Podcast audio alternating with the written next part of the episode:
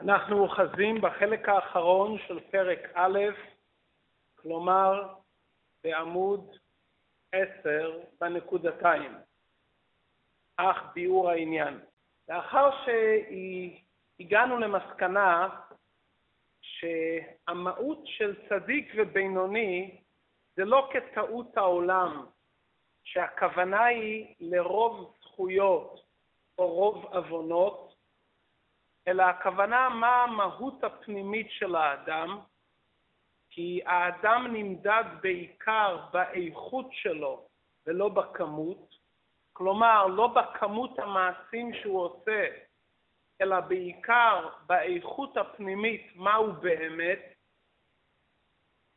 ועל הזהות הפנימית של האדם, מי הוא באמת, על זה אנחנו עכשיו מתחילים ללמוד בחלק האחרון של הפרק, מהו האדם באמת. מיהו האיש היהודי? האם הוא כפי שאיכשהו נראה כלפי חוץ, גוף, נפש טבעית, או שמסתתר בתוך האדם איזה יהלום אלוקי שנקרא בשם נפש אלוקית, שהיא חלק אלוקה ממעל ממש. בואו נראה את הלשון של המחבר. אך ביאור העניין, על פי מה שכתב הרב חיים ויטל, זיכרונו לברכה, בשערי הקדושה, ובעץ חיים שער נ' פרק ב', דלכל איש ישראל אחד צדיק ואחד רשע יש שתי נשמות, וכדכתיב ונשמות אני עשיתי. כלומר, בני ישראל שונים משאר בני האדם, שלכל אחד ואחת מבני ובנות ישראל, בין אם הוא צדיק, בין אם הוא רשע, שוכנות בתוכו שתי נשמות. נפש אחת היא מצד הקליפה, כשם שקליפה עוטפת ומכסה על הפרי, כך יש לאדם נפש טבעית, נפש שנקראת לפעמים בשם נפש בהמית, כי בזה האדם דומה גם לבהמה, כמאמר חכמינו, בשלושה דברים האדם דומה לבעל חי, אוכל ושותה, פרה ורבה וכולי, וזו הנפש הטבעית המחיה את הגוף. והיא נקראת הנפש של הקליפה. מדוע היא נקראת נפש הקליפה? קליפה הכוונה, אין רואים בה מיד את המטרה והכוונה הפנימית. כשם שרואים קליפה, הקליפה מכסה על הפרי, יש את הפרי בעצמו, יש קליפה שמכסה על הפרי, כלומר לא נרגש האור והקדושה האלוקית, זה נקרא נפש בעמית, שהן שתי נפשות. שתי הנשמות הללו שוכנות בכל אחד ואחד מאיתנו, וכל אחת מהן היא נפש שלמה עם מערכת של כוחות, שכל, מידות, לבושים וגם יצרים. כלומר, יש באדם שתי נפשות, כל אחת מהן היא קומה שלמה. לכל אחת מהן יש חיים שלמים משלה. וכל אחת משתי הנפשות נלחמת על המהות והזהות של האדם מי האדם ומה יהיה בתוכו.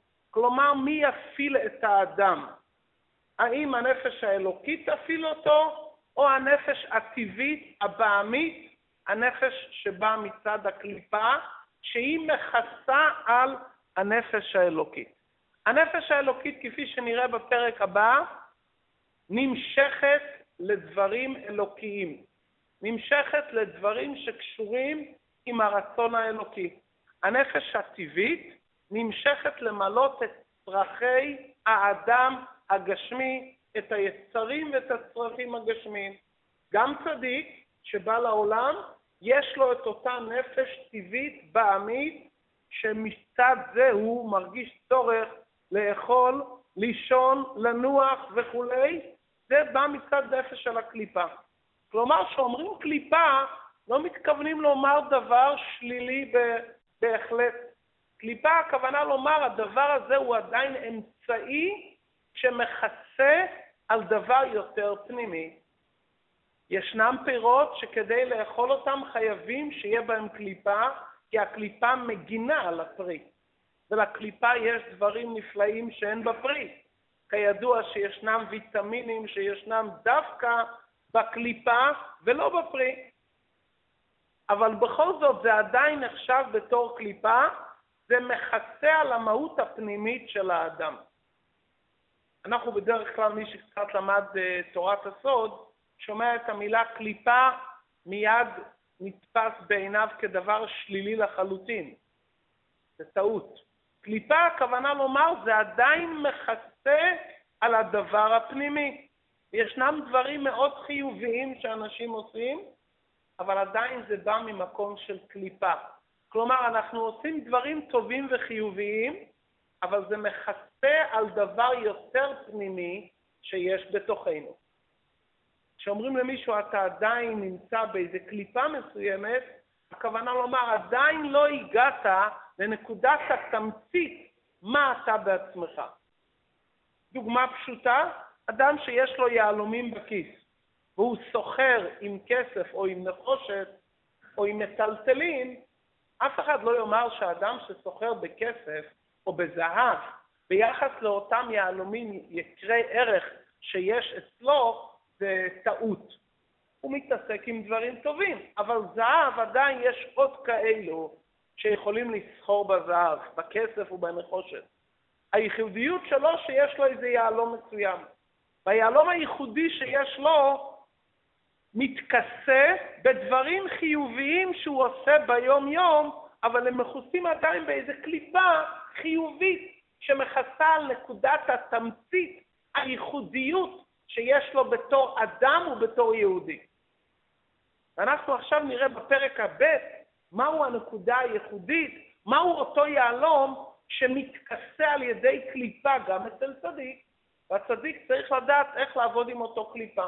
ונראה בהמשך התניא מה הסיבה שהקדוש ברוך הוא נתן לנו גם נפש שבאה מצד הקליפה. מדוע הוא לא נתן לאדם רק נפש אלוקית שתבוא מצד הקדושה? ולמה צריך את הנפש הזו שבאה מצד הקליפה? נראה בהמשך הפרקים. אבל קודם בואו נגדיר מהם התכונות המנצחות ומהם המידות הקשורות עם הנפש הטבעית הבאמית. היכן היא נמצאת? והיא המתלבשת בדם האדם להחיות הגוף. וכדכתיב כי נפש הבשר בדמי. הנפש הזו מחיה את הגוף. לכן היא נקראת נפש הבשר. הבשר של האדם זז, חי, מתנוענע, אדם סובב בתוך כל האיברים, זה בא מאותו נפש שמחיה את הגוף, ולכן היא נקראת נפש חיונית. וכנאמר בפרשת אחרי, כי נפש הבשר בדם. זו חיות רוחנית שמתלבשת בדם של האדם. מהות חיי הגוף של האדם, כל העניינים הטבעיים של האדם, רעב, צמא, עייפות וכולי, נזקפים לאותו נפש טבעית. ולכן היא נקראת נפש הבעמית, כי יש את זה גם לבהמה. בזה אנחנו משתווים כביכול גם עם הבהמה. כשם שהבהמה מרגישה רק את צורכי הגוף, גם הנפש הבעמית מחפשת צרכים גופניים טבעיים. הנפש זה כוח רוחני, אבל זה כוח רוחני שנמצא בתוך אדם. בספרי הרפואה וגם בחסידות יש אריכות מדוע אדם זה המקום להשראת הנפש הטבעית, כי בדם יש עדים רוחניים, יכול להיות שזה מה שהיום מדברים בכדוריות, ובתוכם יש את ההשראה של אותו נפש רוחנית שהיא גורמת את הכוח התנועה באדם. זו הנפש הטבעית בפשטות, וממנה באות כל המידות רעות מארבעה יסודות רעים שבה. כל המידות הרעות שישנם באדם, השורש שלהם מאותם ארבעה יסודות שנמצאים בנפש הזו. כל דבר בעולם, כל נברא, מורכב מדלת יסודות. אש, רוח, מים, עפר. כלומר, חמימות, רוח, רטיבות, מים ועפר, כבדות. גם נבראים רוחניים בעולמות עליונים כמלאכים, גם הם גופם, יש למלאך גם גוף, הגוף שלו גם יסודו מאש ורוח. הנפש הזו, שמחיה את הגוף, היא מורכבת מאותם ארבעה יסודות רוחניים, והיא נותנת לאדם ארבע תכונות כלליות. מה? דהיינו, כעס וגאווה מיסוד האש שנגבה למעלה, החום שבאדם, הרתיחה והכעס, בא מיסוד האש שהאדם מרגיש את עצמו לאיש חשוב. האש כל הזמן עולה כלפי מעלה. כמו שהאש עולה כלפי מעלה, כך הטבע של האדם המתגאה להרים את עצמו, להגביה את עצמו, הוא כועס על כולם והוא מתגאה. וכעס וגאווה אלו היסודות, אלו המידות שהם הפתח לכל מיני תחלואי הנפש. כי ברגע שהכעס שולט באדם, בלשון חכמינו אין חייו חיים, נשמתו מסתלקת, הכעס זה דבר איום ונורא. אדם כועס כי הוא מתגאה, לא עשו את מה שהוא רוצה, מה שמגיע לו, מה שנראה לו שהיה מתאים לו. זה בא מיסוד האש. ותאוות התענוגים מיסוד המים, כי המים מצמיחים כל מיני תענוג.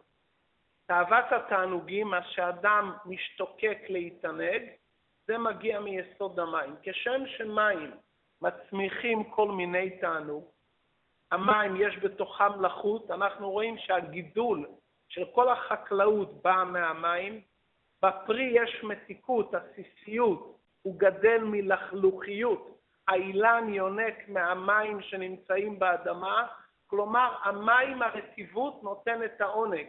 דבר שאין בו רטיבות לא יהיה בו עונג, דבר יבש לחלוטין. חיים מלאי מרץ, מוטיבציה, האדם הזה הוא מלא לחלוכית, חי, מרץ. זה מגיע מיסוד המים, וכמובן זה יכול להיות מרץ חיובי למקום החיובי, כשם שיכול להיות גאווה חיובית. גאווה חיובית, אני מתגאה בזה שאני אדם, שאני יהודי, ואתלכה ברחבה. כלומר, אני זוכר את השליחות האלוקית שלי, ויש לי גאווה חיובית ואינני כאסקופה הנדרסת. אבל כאן אנחנו מדברים כרגע איך שהמידות הן בנפש הבעמית. והוללות וליצנות והתפארות ודברים בטלים מיסוד הרוח. מה שאדם בטבעו לפעמים אוהב להתעולל, להתלוצץ, או להתפאר מדברים שאין בהם תוכן, זה מגיע מיסוד הרוח. כשם שהרוח אין בה ממשות, ככה אותן תכונות הן דברים שאין בהם ממשות. זה בא מיסוד הרוח. וצריכים להיזהר מזה, מכיוון שגם אנשים שהם בעלי כישורים ובעלי תוכן, ברגע שהם נופלים ליסוד הרוח, הם מאבדים את כל המהות שלהם. כי ברגע שאדם נכנס להוללות וליצנות, זה מרחיק אותו מהתוכן המהותי של האדם. שמחה והומור ורוח צעירה זה לא עוללות וליצנות והתפארות.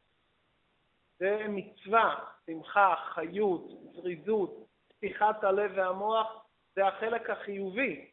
פה מדובר על דברים שאין בהם תוכן, שאדם מתהולל, מתלוצץ, מתפאר מדברים שאין בהם תוכן. והיסוד האחרון, עצלות ועצבות מיסוד האפר. העצלות, כשם שהאפר הוא הנמוך מתוך כל היסודות, האש עולה כלפי מעלה, המים יורדים כלפי מטה למרות שהם באים מלמעלה, חלק מהמים, הרוח נוטה בדרך כלל לצדדים, והאפר כלפי מטה. כלומר, אם אדם נפל לעצלות ועצבות, כבדות זה היסוד הקשה ביותר, שמזה אדם צריך להיזהר מאוד. צריך להיזהר מכל היסודות השליליים, אבל זה היסוד שמפיל את האדם לגמרי, חוסר החיות שמביא את האדם להיעדר עשייה כדבר כבד שאין בו שום עניין של תנועה. עד טמטום הלב. טמטום הלב והמוח בא מיסוד האפר, אז שהאדם לא מתרגש מעניין שבקדושה, כלומר, הוא שומע תכנים רוחניים, זה לא נקלט בתוכו, או שהוא מבין את הדברים וליבו לא נפתח לזה, זה מגיע מיסוד האפר. כלומר, הוא מתמלא מיסוד האפר, זה כבדות קשה, הוא יכול להיות מאוד חיוני בחוכמות אחרות, בתכסיסים או חוכמות עולם הזה, כשמדובר על דבר של קדושה, דבר רוחני, דבר עם תוכן, הוא פתאום מרגיש כבדות ועצלות ואין לו רצון להתעסק בזה. זה טמטום הלב וטמטום המוח שמגיע מזה שיסוד האפר השתלט עליו. ולכן בתניא בפרק כ"ו נלמד כמה עצות לברוח מיסוד האפר שגורם לאדם כבדות ועצלות, מרה שחורה וכולי. עד כאן הבנו שמידות, תכונות שליליות ככעס, גאווה, תענוגים מיותרים, הוללות, ליצנות, עצלות וכבדות, באים מאותו נפש שהיא נפש של קליפה. ממשיך הרבים ומגלה לנו סוד שישנם גם מידות טובות, חיוביות, שישנם אצל כל אחד ואחת מאיתנו, וזה גם בא עדיין מהנפש של הקליפה. כאן אנחנו מגיעים לדבר מאוד יסודי, שנגענו בזה בשיעור האחרון. לפעמים האדם עסוק בדברים טובים וחיוביים לחלוטין, אבל עדיין כל הטוב שהוא עושה זה ביטוי של הנפש הבעמית שבאה מהקליפה. כי הנפש הבעמית של היהודי, יש בה הרבה הרבה טוב, אבל טוב טבעי מולד. המבחן וההבחנה בין טוב מולד לטוב שבא על ידי יגיעה ועבודה ושינוי הרגלים, זה כבר התעוררות של הטוב של הנפש האלוקית. כלומר, האדם יכול להיות אדם נחמד, מנומס, איש טוב לחלוטין, ומנצל את הדברים הטובים שיש לו בנפש הטבעית, כאדם שלא יכול לסבול בכי של אדם זר שבוכה, כאדם שרואה מישהו במצוקה ורוצה לעזור לו, ויש לו את היכולת לעזור. זה דבר טבעי מולד אצל מין האדם בכלל ואצל יהודי בפרט. כפי שנראה בהמשך שהסימנים והתכונות של עם ישראל בתור אדם יהודי עוד לפני הנשמה האלוקית שלו, רחמנות, ביישנות, גמילות חסדים, זה טבע של יהודי. אבל זה לא קשור עדיין עם הפגישה עם הנשמה האלוקית שבתוכו. מהי ההבחנה לדעת? שפגשתי את הנשמה האלוקית שבתוכי, שאני צריך להתייגע ולעשות משהו מעבר לטבע המולד שבתוכי. ולכן יכול להיות אדם שמשלם את המיסים בזמן ומחייך לכל אחד, והגינה שלו מתוקנת ותמיד הדשא נקי ומצוחצח, והאדם הזה משתדל לעזור לאנשים, הוא אדם שממצה את הנפש הטבעית שלו לחלוטין, אבל עדיין עוד לא התייגע לעשות משהו כדי לפגוש את הנפש האלוקית. כי הנפש האלוקית דורשת מהאדם לעשות כל דבר מעבר לטבע שלו. איך איך? היא לא באה לקראתה, מה התכוונת? כן? זאת אומרת, הנפש האלוקית אומרת לאדם, אל תסתפק במה שבא לך בקלות, במה שאתה פוגש בדרך, במה שאתה מטבעך יכול לעזור ואתה עוזר בשמחה. זה ניצלת את הנפש הבעמית שבתוכך, שיש בה גם טוב וגם רע. הרע המידות השליליות ויש בה גם מידות טובות. בוא תתחיל להתייגע מה אתה יכול לעשות משהו מעבר. אתה נוסע בכביש, מישהו מבקש שתעצור, ואתה עוצר, זה יפה מאוד, זה נימוסי מאוד, אבל לאו דווקא שזה ביגיעה עצומה. יכול להיות שבמקרה אתה מאוד ממהר, והעיכוב הזה בא לך ביגיעה. אז היה פה פגישה קטנה של הנפש האלוקית. ואם פלוני אמר לך, ידידי, אני עם סלים, מחכים לי, אני צריך להגיע למקום אחר, ואתה בשמחה יוצא מהדרך ומביא אותו לאותו מקום, בזמן שזה על בעל חשבון זמנך האישי, זה כבר החלטה של נפש האלוקית. זה כבר לא, איך אומרים, טרמפ על הדרך. הוא ביקש עזרה, היה לילה, אדם נמצא, אני נוסע ריק, למה שאני לא אעזור לו? בשמחה אני עוזר לו. זה טבע טוב של הנפש הבעמית. אני לא אומר שכל כך קל לעשות את זה, כי לפעמים גם הנפש הבעמית כל כך נהיית גסה, שהיא מפריעה לי לעשות גם טוב שלא עולה לי כסף על זה. כי אני, אני אנוכי כזה, ואני אומר, מה פתאום שאני אעצור בשבילו? יכול להיות גם כזה מקרה, וזה קורה לפעמים, שהנפש הבעמית כבר מעוותת, כלומר שגם אותם דברים טבעיים, שלכאורה הייתי צריך לעשות אותם בקלות, מי מפריע לך על הדרך לעזור למישהו? לפעמים קורה שגם את זה אתה לא עושה, כי הנפש הבעמית שלך כבר לא רק בעמית, היא נהייתה באימה גסה. כי בנפש הבעמית יכול להיות כבש, יכול להיות שור ויכול להיות עז. יכול להיות מישהו נחמד, יש לו נפש הבעמית, אבל הוא מוכן להתכופף טיפה. יש אדם שכבר נהיה שור, מה פתאום שאני אעשה לו טובה על הדרך? שיחכה לאוטובוס, שיסתדר לבד. כלומר, זה כבר עיוות של הנפש הבעמית אפילו, שלא נדע מזה, אבל זה יכול לקרות גם לכל אחד. אבל פגישה עם הנפש האלוקית, כלומר, זה עבודה. אני עשיתי משהו שאני מרגיש, עבדתי, ליטשתי משהו, לגלות משהו יותר פנימי.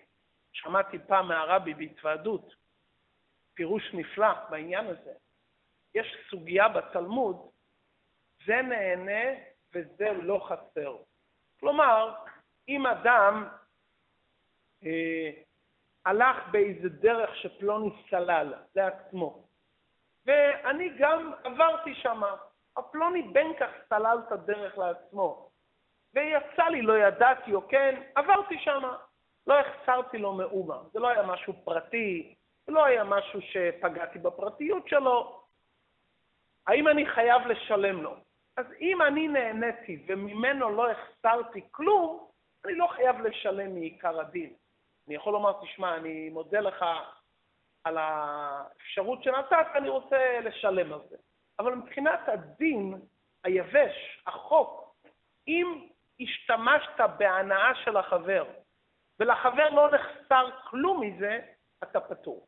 אבל אם פלשת למקום שפלוני יכל להזכיר את זה למישהו, השתמשת באיזה דבר של פלוני, ובינתיים נחסר מפלוני מה שהוא היה צריך, עליך לשלם.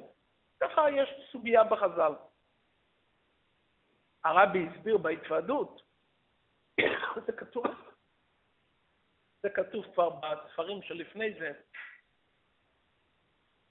אם אדם מהנה מישהו, זה נהנה, אני גורם למישהו ליהנות, וזה לא חסר, וממני לא נחסר כלום. זה לא נחשב עדיין לחסד אמיתי. זה נקרא חסד דישמעאל. אתה יודע מתי זה נחשב חסד באברהם? זה נהנה וזה חסר. או פגשת את הנפש האלוקית, או נחסר לי משהו, הוא לקח לי זמן, לקח לי כוחות, פגע בי בפרטיות שלי, הוא לקח לי משהו. או, נפגשת עם חסד של אברהם אבינו. אם האדם אומר, תשמע, אין לי מה לעשות, תן את זה ליד שנייה. בסדר, יפה מאוד. אתה נותן ליד שנייה במקום לזרוק לפח, גילית את הטבע הטוב של הנפש הבעמית שבתוכך. יפה? יש כאלו שגם זה לא יודעים לעשות. אז גילית את הטבע הטוב של נפש הבעמית. אמרת, מה, אני אזרוק את זה? לפחות ניתן ליד שנייה, מישהו ייהנה מזה. יפה מאוד. אבל אם אתה יכול לתת משהו שהוא שלך, משהו על חשבונך, משהו שנחסר לך, אזי פגשת את הנפש האלוקית. לכן, אצל יהודי, גם המידות הטובות עדיין זקוקים לליטוש, לליבון, האם אני כרגע מגלה את הנפש האלוקית או את הנפש הבעמית שנמצאת בתוכי? חסידות מובא, יש מעשה טוב ויש עבודת השם. מה ההבדל בין מעשה טוב לעבודת השם? שקל ששמתי בצדקה זה מעשה טוב. האם זה עבודת השם? אם השקל הזה, שהוא היה בכיס ושהיה בקופה, כמעט ולא הזיז לי מאומה, זה מעשה טוב, אבל עדיין זה לא עבודת השם. אבל אם השקל הזה שהוצאתי מהכיס מדקדק לי, כלומר זה מחסיר לי משהו ממני, זה כבר נחשב לא רק כמעשה טוב, אלא גם כעבודת השם. יש הרבה מעשים טובים ושירבו, אבל יש עוד שלב יותר עמוק, שלא רק מעשים טובים, אלא גם עובדי השם. הוא עושה משהו לא רק מעשה חיובי, המעשה החיובי יש בזה עוד פן של עבודת השם. כלומר, למדנו היום על ג' שלבים. שלב ראשון, תן לנפש הבעמית שלך להיות מה שהיא. מה היא? יש לה טבע של רחמים, גומלי חסדים וביישנים, והיא אוהבת לעשות מעשים טובים על הדרך. תן לה לעשות מה שהיא רוצה, ואל תגשם אותה שהיא לא תרצה אפילו לעשות את הדברים הטבעיים שיש בתוכה. זה שלב ראשון. שלב ב', תבדוק האם הנפש האלוקית בתמונה, האם היה פה איזה עניין של עבודה, האם היה פה קצת יגיעה, האם היה פה זה נהנה וזה חסר. בשלב שלישי, האם היה פה כבר עבודת השם ביגיעה. כלומר, או קצת, אתה יודע, עשיתי קווץ' קטן כדי לעזור לו. לא קווץ' קטן, כמה שעות הקדשתי בשבילו היום, ועמלתי עמל רב. זה כבר נקרא לא רק מעשה טוב של הנפש האלוקית, אלא עבודה של הנפש האלוקית. לסיכום, מעשה טוב של הנפש הבעמית, מעשה טוב של הנפש האלוקית שבאה קצת ביגיעה, ועבודה שבאה מהנפש האלוקית, כלומר, היה פה יגיעה, קושי, עמל רב, אבל הצלחתי לעשות את זה, וזה גורם דברים נפלאים באדם. זה מזכך את האדם, זה מרומם את האדם, וזה פגישה פנימית עם הנשמה האלוקית שלו. הראשון לא פגש את הנשמה בכלל. השני גילה שיש לו נשמה. השלישי השתמש בה. קח את הנשמה האלוקית, פעל איתה, גילה את הכוחות שלה, לא רק מראה, הנה, יש לי יהלום, הוא סוחר עם היהלום הזה. איך הוא סוחר? הוא עשה משהו ביגיעה. ובתניא למדנו הבדל מהותי בין דברים שנעשים מעשים טובים של הנפש האלוקית ומעשים טובים שבאים כתוצאה מעבודה ויגיעה של הנפש האלוקית. בוודאי, חייבים לומר לסיכום, בוא נרבה במעשים טובים של הנפש הבעמית דבר ראשון. בסדר, בוא נתחיל עם זה. בוא נתחיל עם זה. שלב ב', קצת נתייגע, ולפעמים נזכה גם ליגיעה יותר גדולה. לא בגלל שיש מקסימום, לכן אפשר לומר שאני לא רוצה להיות במינימום. בוא נגלה, הרי יש לי נפש הבעמית, שגם בה יש מידות טובות. יש בה רחמנות וגמילות חסדים. בוא נגלה גם את הנקודה הזאת שיש בנו. ולאט לאט, לפעמים האדם עושה משהו עם אינטרס, לפעמים הוא עושה משהו בלי אינטרס. אנחנו דיברנו כרגע על השלבים כדי שאדם יוכל לדעת, לאבחן ולהכיר את עצמו מי הפועל בתוכו. קוד זיהוי. המעשה שעשיתי עכשיו, מי המניע? מי הבעל הבית? מי נמצא כאן בתמונה? כרגע אני אומר לך את האמת, זה היה הנפש הבעמית. המידה הטובה של הנפש הבעמית שלי. לא היה לי בו הרבה אמר. עכשיו היה לי קצת נפש אלוקית. עכשיו, היום, היה לי משהו מאוד קשה, פגשתי את הנפש האלוקית, היא עזרה לי מאוד, הצלחתי לגלות את הנפש האלוקית בעוצמתה. זה היה פה עניין של עבודה. בואו נראה בתוך התניא. וגם מידות טובות שבטבע כל ישראל בתולדותם, כמו רחמנות וגמילות חסדים, באות ממנה ממי? מהנפש החיונית. זה הטבע הגוף של היהודי. כי בישראל נפש זו דקליפה היא מקליפת נוגה, שיש בה גם כן טוב. וכוחות הטומאה, כוחות הקליפה, יש בהם שתי דרגות כלליות. יש שלוש קליפות הטמעות ורעות לגמרי, שאין בהן טוב לחלוטין, ויש קליפת נוגה. קליפת נוגה, כמו שנוגה, הכוונה קצת אור, יש ניצות של קדושה. הנפש הבעמית שבבני ישראל באה מקליפת נוגה, לכן מעורב בה טוב ורע, והיא מסוד עץ הדעת טוב ורע. כשם שעץ הדעת בספר בראשית היה בו גם טוב וגם רע, כך גם אצל היהודי, הנפש הבעמית שבתוכו, יש גם מידות ותכונות רעות וגם מידות ותכונות טובות. כלומר, הנפש הקליפה של יהודי, יש בה שלושה עניינים. החיות של הגוף באה מהנפש של הקליפה, המקור של המידות הרעות שמנינו לעיל באים מהנפש של הקליפה, וגם מידות טובות שיש אצל יהודי בטבע באות מהנפש של הקליפה. צריכים לזכור את זה להמשך כל הדרך. חיות הגוף, המידות הרעות וגם המידות הטובות הטבעיים באים מהנפש של הקליפה. כלומר, המושג סיטרא אחרא, הצד של הרע, הצד של הקליפה, עצם החיים הגשמיים והטבעיים של האדם, מצד עצמו, חיי הגוף הטבעיים קשורים עם הנפש של הקליפה. זאת אומרת, ההתעסקות בעצם קיום הגוף, צורכי הגוף קשור עם הקליפה. לכן יהודי נדרש לעבודה פנימית כדי לעקור את הרע ולמצוא את המידות הטובות שבתוכו כדי לעבוד את השם באופן פנימי. עד כאן נפש הקליפה איך שהיא אצל יהודי. מה שאין כן, נפשות אומות העולם הן משאר קליפות טמאות, שאין בהן טוב כלל, כמו שכתוב בעץ חיים שער מ"ט פרק ג' וכל טיבו דאבדין אומות העולם לגרמיו אבדין. ראית בגמרא על פסוק וחסד לאומים חטאת, שכל צדקה וחסד שאומות העולם עושים, אינן אלא להתייער. המדובר לעיל, שישנן מידות טובות אצל יהודי, וזה בא מהנפש של הקליפה, זה אצל יהודי. אצל אומות העולם, בנפש הטבעית שבתוכם, לא טבוע מידות טובות. על איזה אומות העולם מדברים כאן? לא על חסידי אומות העולם. כאן מדובר על גוי שהוא עדיין לא בגדר חסידי אומות העולם.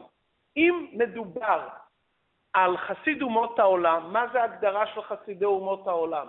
אלו שמקיימים את שבע מצוות בני נוח שנתן משה רבינו מפי הגבורה במעמד הר סיני, אמונה בהשם, לא לקלל חס ושלום, גילוי עריות, שפיכות דמים, צדקה, חסד וכולי, ואלו שמקיימים את אותם דברים, כי השם ציווה במעמד הר סיני, הם חסידי אומות העולם, ואצלם הנפש הטבעית גם מקליפת נוגה, כי קליפת נוגה זה שטח רחב מאוד. קליפת נוגה זה טוב ורע. מה זה טוב ורע? טוב זה משהו מוחלט בשביל הכוונה האלוקית, ורע זה מה שאני עדיין חושב על אינטרסים וצרכים שלי. זה הנקרא רע. בלשון החסידות רע זה לא שחיתות. רע זה מה שאדם עדיין נמצא בקליפה ועדיין לא חושב על התכלית. הוא אוחז עדיין באמצעי, בטפל, ועדיין לא פגש את המטרה. גם אומות העולם שעושים מעשים טובים, כי הם רוצים לעזור לאנושות ומאמינים בישות אלוקית, ולכן הם עושים טוב לאנשים בכלל ולעם ישראל, אותם חסידי אומות העולם, הנפש שלהם גם מקליפת נוגה. אבל אותם אומות העולם שלדאבוננו חושבים רק על עצמם, ועושים אך ורק דברים שליליים, וגם כשהם עושים דבר טוב, כוונתם לא בשביל שהשם ציווה ולא בשביל תיקון העולם, אלא כדי לקבל תמורת זה משהו, או כדי להתגאות, או לקבל שכר על זה. אם זה הכוונה שלך, אז עדיין אתה עוד לא פגשת בטוב האמיתי. מכיוון שאם אתה עדיין מתכוון לגרמי, כלומר, אתה עושה פה איזה מעשה והכוונה שלך היא בשביל עצמך, אז עדיין עוד לא פגשת את החלק הטוב.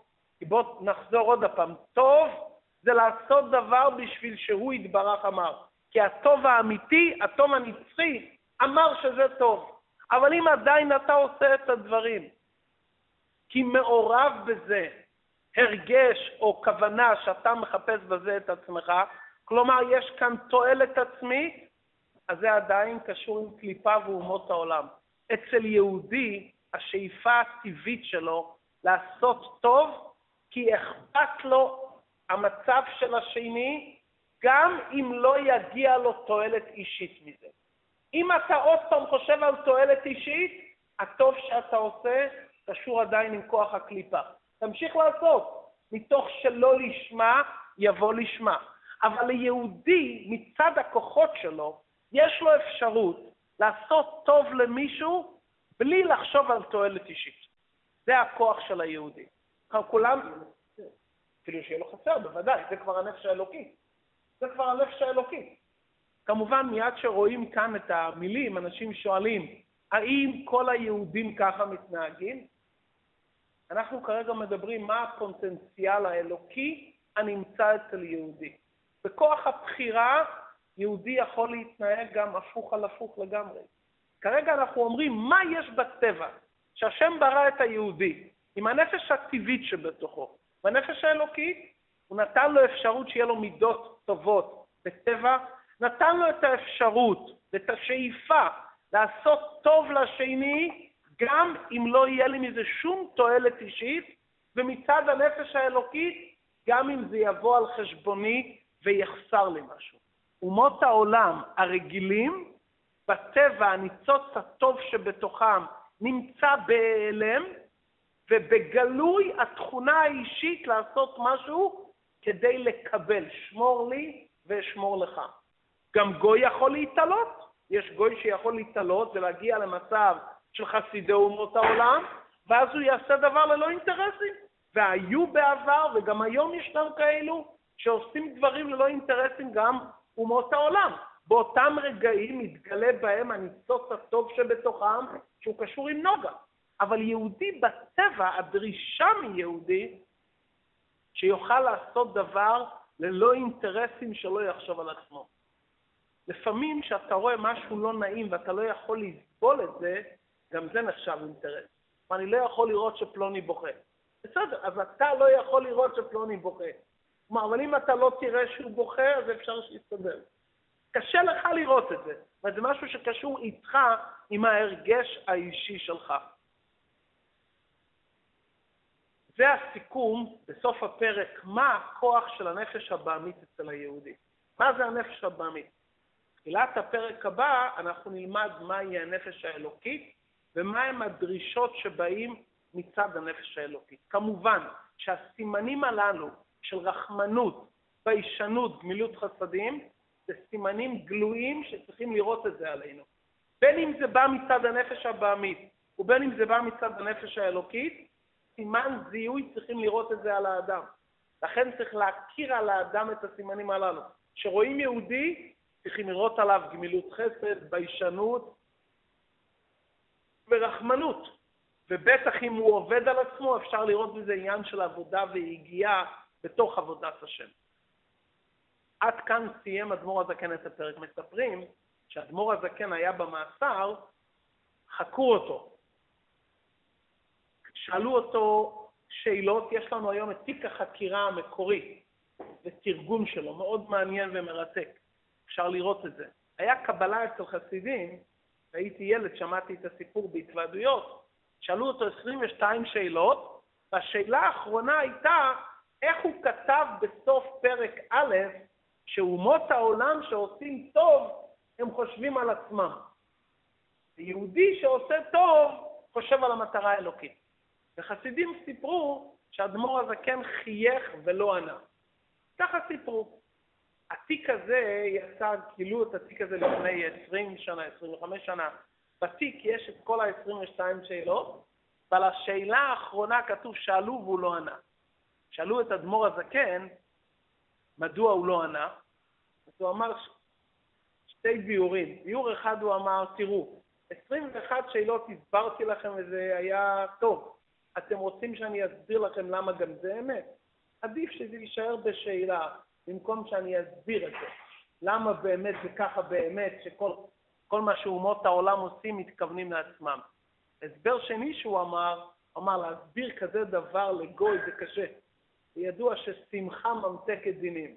אז הוא נתן חיוך וזה הוא השאיר, הוא אמר עניתי, השאלה הזאת תישאר. על כל פנים, מה שנדרש מאיתנו, שדבר ראשון יהיה עשייה של טוב, ולהשתדל שהטוב יהיה בשפע, וגם אם זה בא בעבודה וביגיעה, באופן שזה נהנה וזה חסר, שנוכל לעשות את זה, כי הכוח של יהודי לעשות דבר גם ללא אינטרסים וללא תועלת אישית.